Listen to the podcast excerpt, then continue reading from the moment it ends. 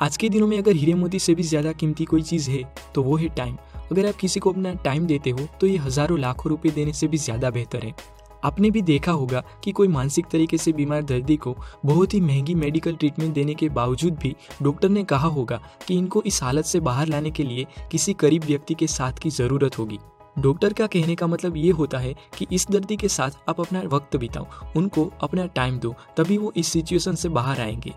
ये तो एक बहुत ही छोटा सा एग्ज़ाम्पल है टाइम की वैल्यू को बताने का। चलो मान भी लेते हैं कि आप इस टाइम की वैल्यू को जानते हो, लेकिन क्या अभी आपके पास इतना भी टाइम है कि आप किसी को दे सको? अरे मैं तो टाइम देने की बात कर रहा हूँ, लेकिन कई लोगों के पास तो खुद के लिए भी टाइम नहीं होता। हकीकत तो यही है कि किसी को भी एक सेकंड ज़्यादा नहीं मिलता। हम सबके पास एग्जैक्टली ट्वेंटी फोर आवर का सेम टाइम है। इस टाइम को कैसे हम मैनेज करते हैं, वो ही उसकी वैल्यू डिफाइन करता है। इसीलिए तो आपको कोई हायर पोस्ट वाले व्यक्ति को मिलने के लिए पहले अपॉइंटमेंट लेनी पड़ती है, क्योंकि उनका टाइम उन्होंने बहुत ही वैल्यूबल बनाया है उस टाइम को अच्छी तरह से मैनेज करके। अपने टाइम को वैल्यूबल बनाने के लिए टाइम मैनेजमेंट के कुछ स्टेप्स है, जो आज हम इस वीडियो में जानेंगे। जिसमें पहला स्टेप है मेक टू डू लिस्ट ये अर्ली नाइन्टीज़ की बात है। जब ship building company Bethlehem Steel company के फाउंडर चार्ल्स क्वाब को लगता था कि वो अपने फुल पोटेंशियल को यूज़ नहीं कर पा रहे तो उन्होंने उस टाइम के famous management consultant Ivy Lee से इस प्रॉब्लम का सॉल्यूशन पूछा। तब ली ने स्क्वाब को एक पेन और पेपर दे के कहा कि वो सारी चीज़ें लिखो जो तुम कल करना चाहते हो। सुबह से लेकर शाम तक के वो सभी काम लिखो जो तुम कंप्लीट करना चाहते हो। वो काम में से सभी काम पूरे ना हो पाए तो भी ठीक है, लेकिन एटलीस्ट कंप्लीट करने की ट्राई करो।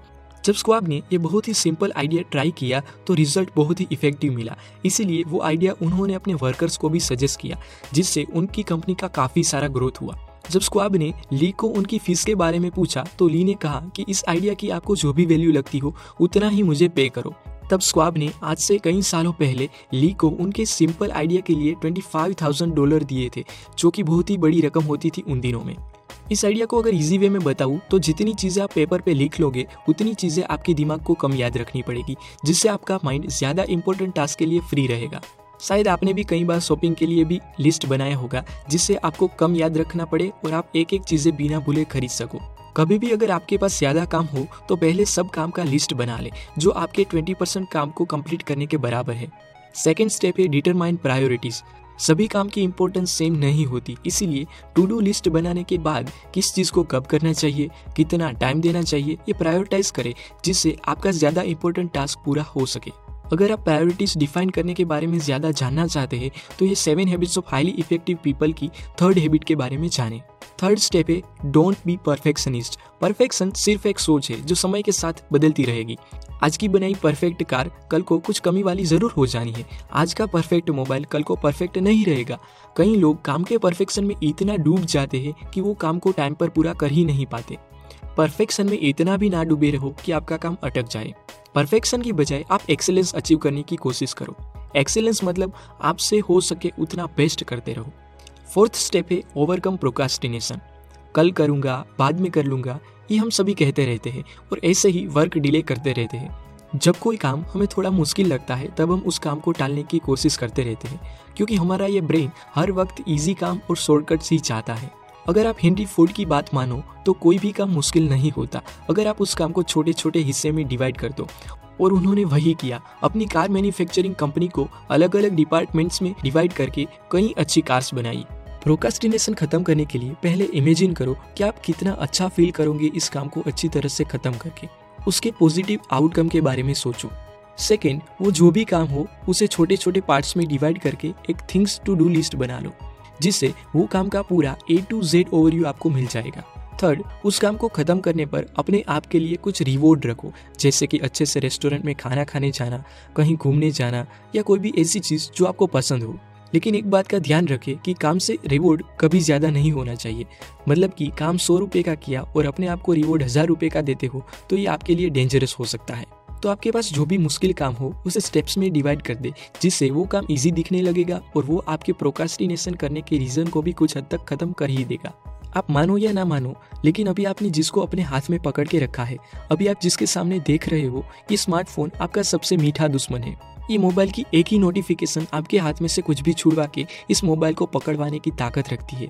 मैं ये कहना चाहता हूँ कि आप इस छोटे से टुकड़े के गुलाम मत बनो। इसे अपनी मर्ज़ी से और अपने फ़ायदे के लिए यूज़ करो, क्योंकि कई लोग पूरा दिन इसी पर बिताते हैं, जिससे उनका पूरा दिन वेस्ट हो जाता है और उसी के कारण वो अपना काम भी नहीं कर पाते।